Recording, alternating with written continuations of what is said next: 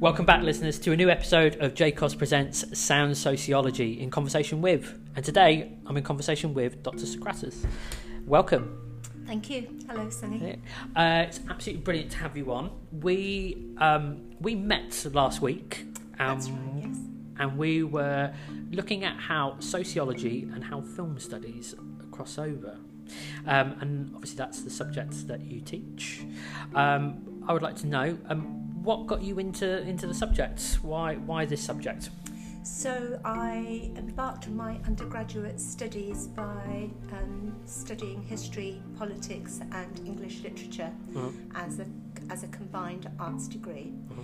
Um, and the kind of the joy of looking at each of those subjects was always to look at it from the perspective of the other. So to be able to examine Victorian literature by understanding uh, Dickens' um, England and you know the social political context there that that seemed to um, plugging some of the gaps of knowledge um, for me as a, a, a, reader of literature. And then working back the other way sometimes a, a literary piece can be a, a window onto the world of politics or culture or society. Um, having finished and become a postgraduate, um, I, I became more interested in cross disciplinary or interdisciplinary ways of looking at the world and looking at some of the big issues.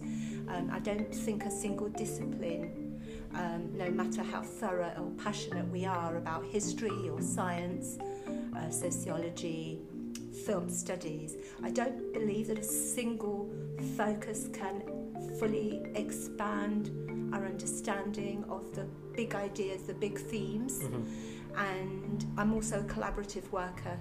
So by looking at a film, I can learn something about the society or the history um, of the country that made it or the director. It seems to me that film is one of those subjects that intersects with so many other disciplines that if you watch Imitation Game, you might understand something about the world of science yep.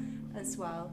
So I think for me, uh, film studies as an area to explore allows me to be a bit of a historian, a bit of a sociologist, um, and also uh, something that film does that I think satisfies most of us is it, it enables us to construct an understanding of the world on the screen. It tells a story, it constructs a narrative, um, and, and that I think still has a value in spoken culture, written culture. I, I mean, it's really interesting because we're in a, you know, educationally speaking, we're in a in a time period where it's important to have breadth and depth of subjects and, and I think having a subject like film studies is incredibly important not just in its own individual merits but how it helps to facilitate other subjects um, from my point of view um, film studies is a is a lens, for no pun intended, into all the topics we look at in sociology. Whether it's you know we're going to talk about in today we're going to talk about um, social realism within films, and I think it, it, massively overlaps with what we do in sociology. So I guess I want to jump up, um, jump in and say, um, what does social realism mean? Uh, in a spe- specifically in in film, social realism, capital S, capital R, is actually a style that's replicated in a film.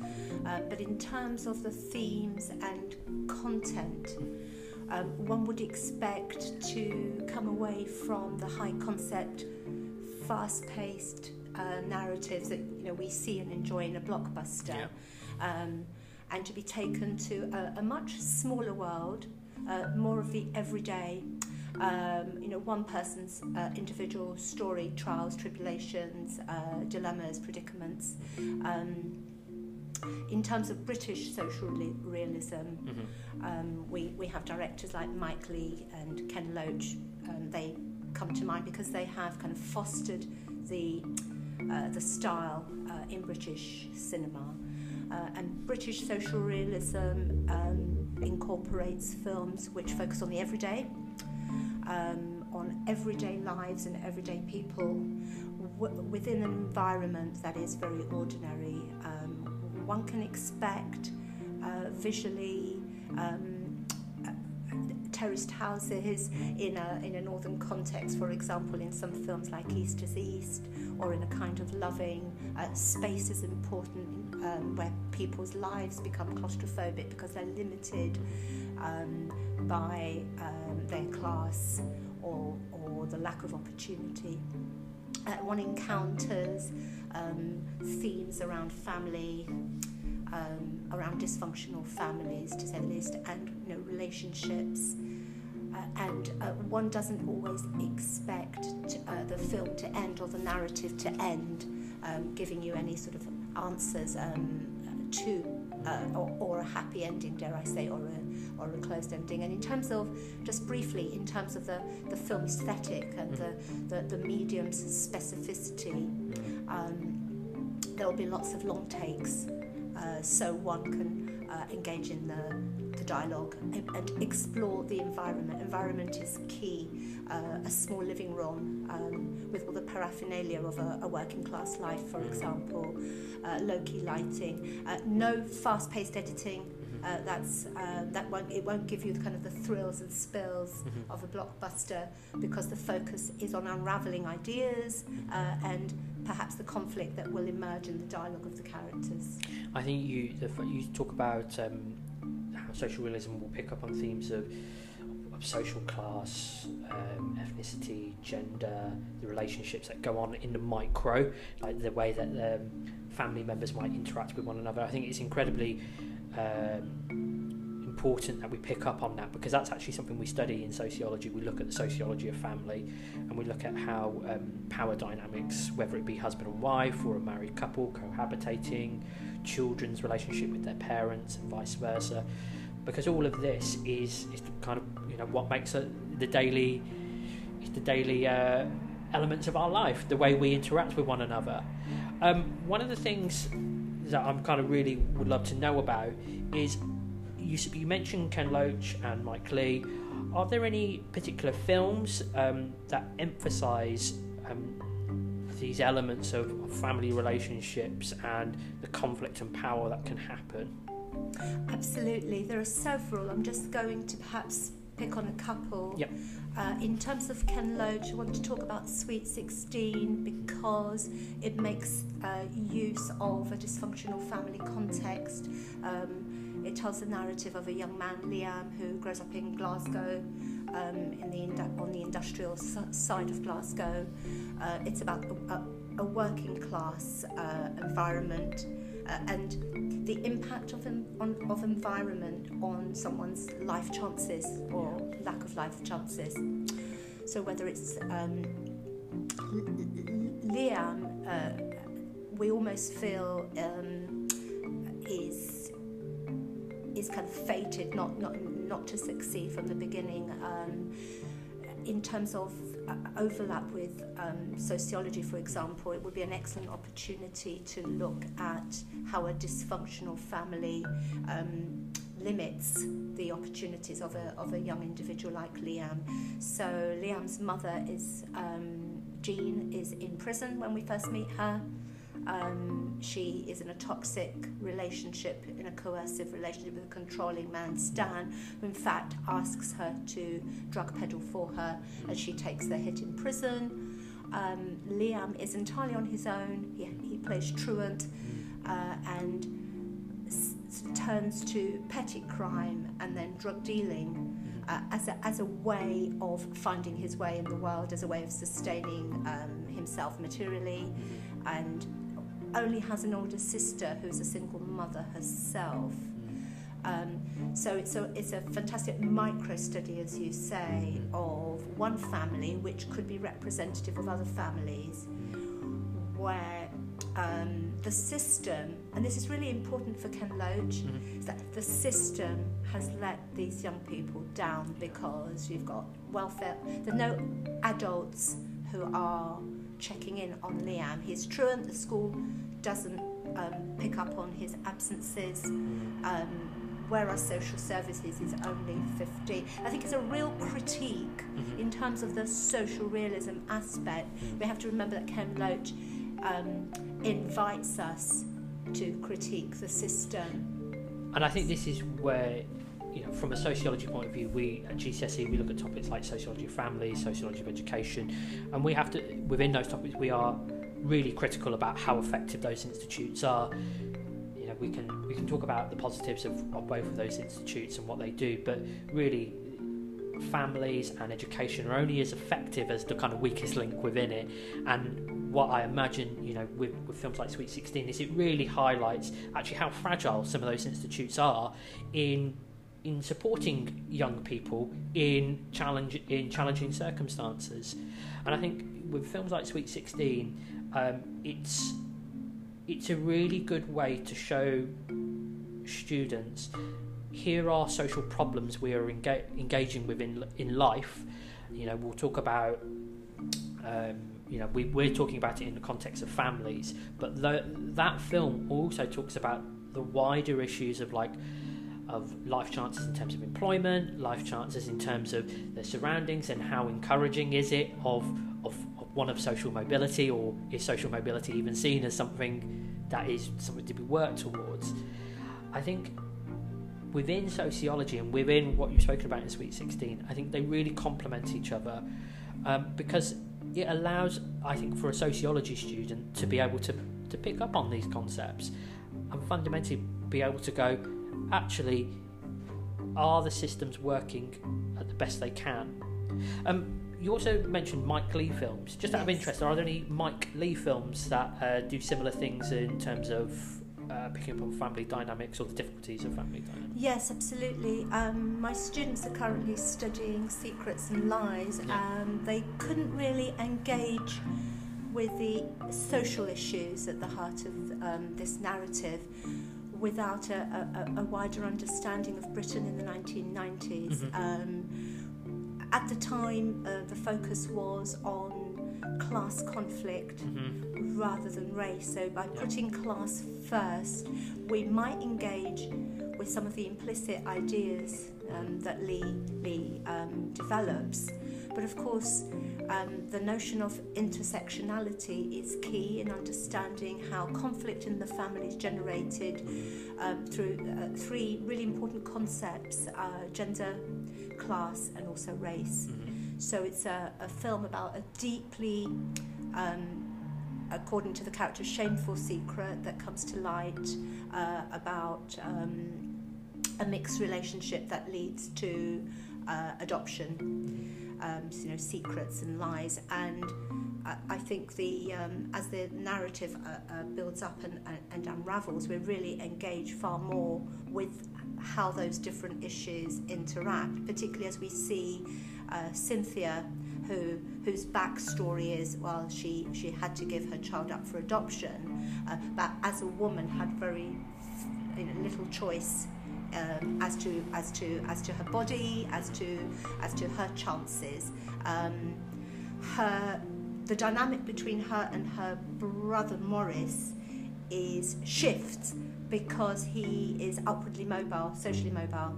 She lives in South London, is a single parent, has struggles, uh, works in a factory. He's, a, he's enterprising, mm. has his own business. He's kind of very much um, on the uh, up, you know, on the up. Has a new house. The idea of the north-south divide, not so much uh, in terms of nationally, but in terms of you know North London and South London, is there to kind of symbolise um, his newly required wealth and perhaps his, his mobility as a member of the middle classes. His wife doesn't work. Uh, but as we begin to kind of delve deeper, we understand that uh, his his wife uh, Monica would love to love to have a child. So again, we see the conflict between gender and class come come into focus.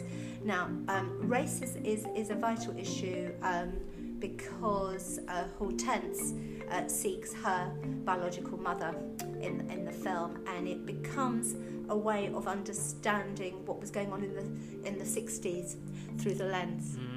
Of the 1990s. Yes, I think that's you know this is where um, social realism within films I think deals with some of the sociological issues we talk about from Leicester fantastically.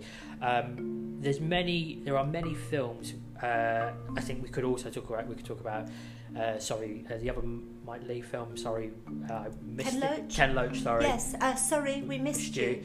and you know how that also talks about kind of the, the struggles of gig economy uh, work through through delivery services and and how the struggles in terms of very unstable workplaces um, I think this is what's interesting is the idea that these these films touch on the reality of what life is, and they are very much not um, sugarcoating anything in it. And I think as much as one can, can kind of look at it and, and go, well, it's a bit bleak, and I don't want to don't want to be engaged with this because I'm looking for a, be, a bit of escapism.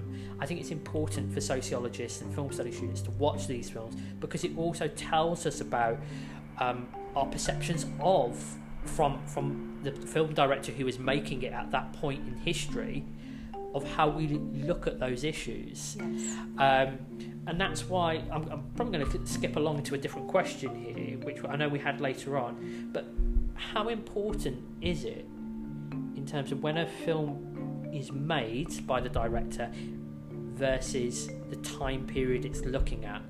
And I guess what I mean by that is some of the films we have mentioned look back on on social realism issues such as gender inequality and they're kind of made you know whether they're made in the 90s looking back on a time period where gender inequalities was even more strife than what it was um, how important is that in terms of our understanding of, of these issues I think it's um, it's a very good question. It's uh, vitally uh, important.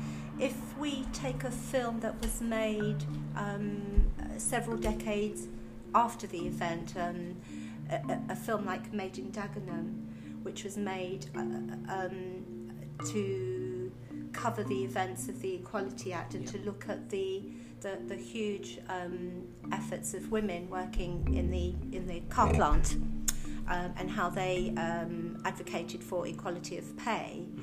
Um, um, and that was set in the 1970s. Uh, and it did eventually, uh, all their efforts, their, their kind of their, their industrial action uh, and their voices and their campaign, which took them to Parliament, did in fact um, impact on, on the legislation that led to some uh, gender uh, equality in terms of pay, then I think the value of a film that is made after the event is perhaps to give us a sense that sometimes history does move uh, in, in, in, in the way of uh, progress. Mm-hmm. Um, and uh, it can give us that sort of um, sense of that's how it was then and things have got better it's so it's not one of our questions, and I know it's definitely not a social realism film at all. But because uh, I don't think Dolly Parton does anything with any form of social realism, but it, it, has just bizarrely made me think of Nine to Five. Oh yes, yes, and yes. and kind of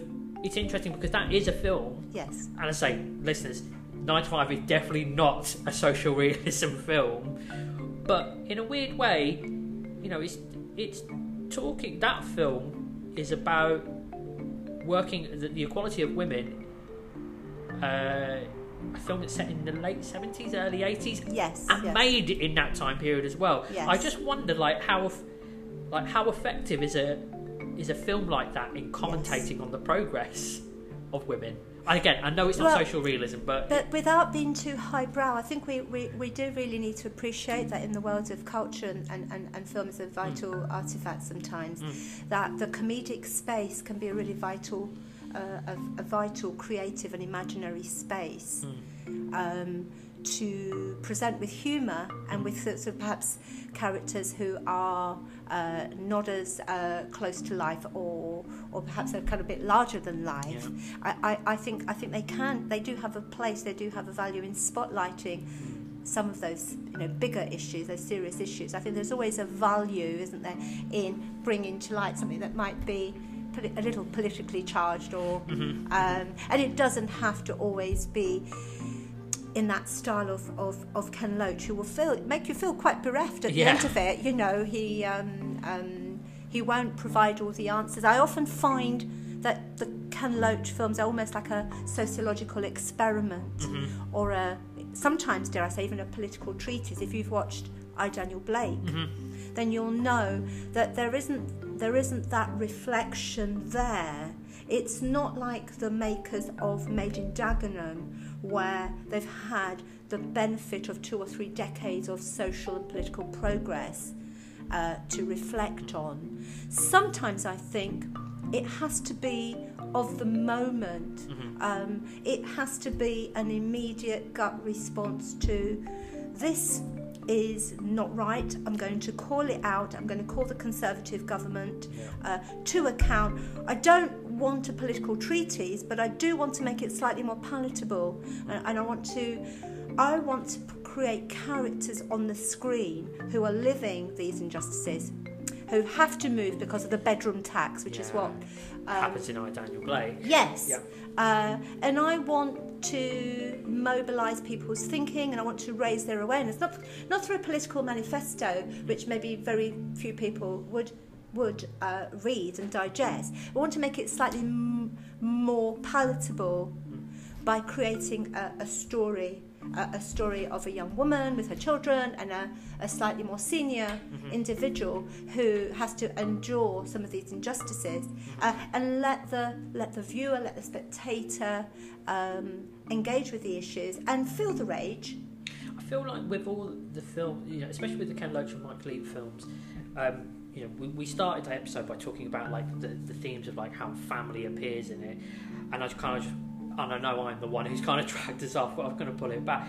But it's interesting that you know, in, in these Mike Leigh films, in these Ken Loach films, these are this is the everyday life of, of, of people, and the the fact that you say that these films have to um, show us what are the are the issues of what's going on with people now I think is incredibly important. I, I, think you know the question I initially asked was about like does it matter when the time period it's, it's written in, and I think from I, I, remember our conversation before the podcast, and I think I was quite cynical. Where I was like, well, it's great when you can make a film three decades on and go, oh, look at how advanced we are now. Look at oh god, look at how silly we were to be like that three decades ago and treating women like this, and or or, or the idea that oh a man couldn't look after a child I think those films are good because it does show progress, but there is also a little bit of where I um, as I say, very cynical, where I go, well, how far have we come? Because some of these issues still are happening, and, and I think films done by Mike Leigh and Ken Loach really show us that, you know, the question like, how far have we come? Like, is there still further to travel, or do we have to be happy? Like, do we have to be happy with what we've got? Do we have to and how do we still challenge uh, the thinking of the time? Well, uh, th- this is the historian now in me. Yeah. So, so um, you know, spotlighting um, a narrative, you know, uh, in, in, in a film sense, is it gives you part of the answer. But but sometimes a historian has to be somewhat relative and understand the context of, of the times and that ideas do evolve and where we've looked at an issue perhaps as a Marxist entirely mm. through kind of class struggles we, that, we then learn to assimilate them through gender struggles and then we learn to assimilate them through intersectionality mm. and to understand working class struggles of a black community I, I, I, I I'm more of an optimistic historian that the history is a history of progress and it's a history of ev- the evolution of ideas and understanding um, with subtle turns. And sometimes one gets a dip and then one gets a kind of a surge again. And I think what film does is allows us sometimes uh, implicitly through the through the timeline of moving backwards and forwards uh, again that's what that's that's the wonder of a narrative particularly on the big screen is to create those timelines for you um, I'm conscious that we are approaching towards the end of the podcast. Yes, absolutely. So. Um, I guess one of my final questions really is, um, and I feel I feel like you've maybe answered it. Is there a how how do you see films that are done with a with a sense of social realism, like Ken Loach, Mike Leigh? What can they or how can they help us to become more hopeful of a better future in dealing with some of the social problems we spoke about, whether it be gender, social class, ethnicity, race. That's a very difficult question to answer in absolute terms, simply because if, if one goes to the evidence, and the film will be the evidence, mm. they will often um, leave us feeling um, uh, uh, asking too, asking more questions. Mm-hmm. Uh, we will get to the end of a, a, a Mike Leigh film or, or, a Ken Loach film, uh, and uh, we, are not given the sugar coated Hollywood ending. There's very seldom a closed narrative. Um, I, I, did say when we had our pre podcast um, discussion yeah.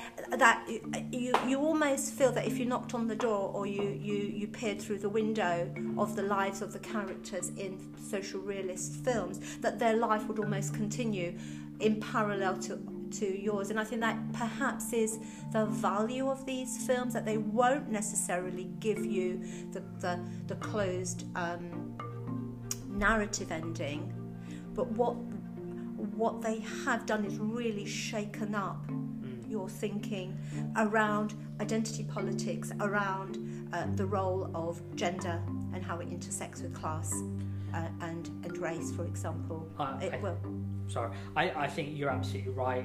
The, you know, speaking from a sociologist point of view, the fact that it raises questions which provokes more discussion, I think that's got to be one of the real positives of of any of these social realist films we we've been talking about today. Um, and it's, it's I, I will say stuff like um, back of our pre-pod chat, I was I went off and I've added to my favourites on my on my Amazon Prime a whole load of Ken Loach and Mike Leigh films. Yes. And and I find myself making my way through those films, going.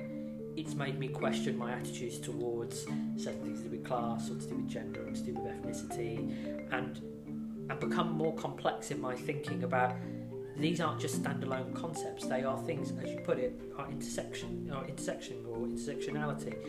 And and I think if I was a, a young person listening to this right now, I'd be trying to ensure I have a bit more of a nuanced thinking towards these issues. These aren't just standalone things. These are things that cross over one another. And what Mike Leigh and Ken Loach do is actually raise the question within ourselves so much that we have to question our own how have we our own attitudes and our own ways of how we've got to the conclusions we've made?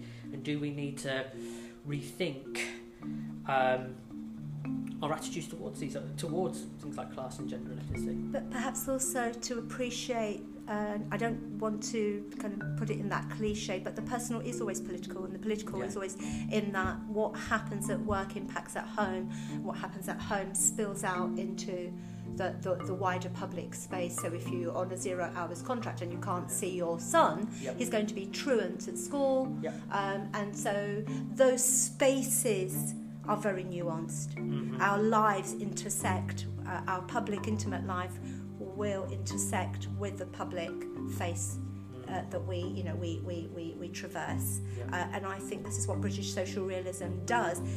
Just as the terraced house is cheek by jowl that your neighbour can hear you arguing with your husband, mm.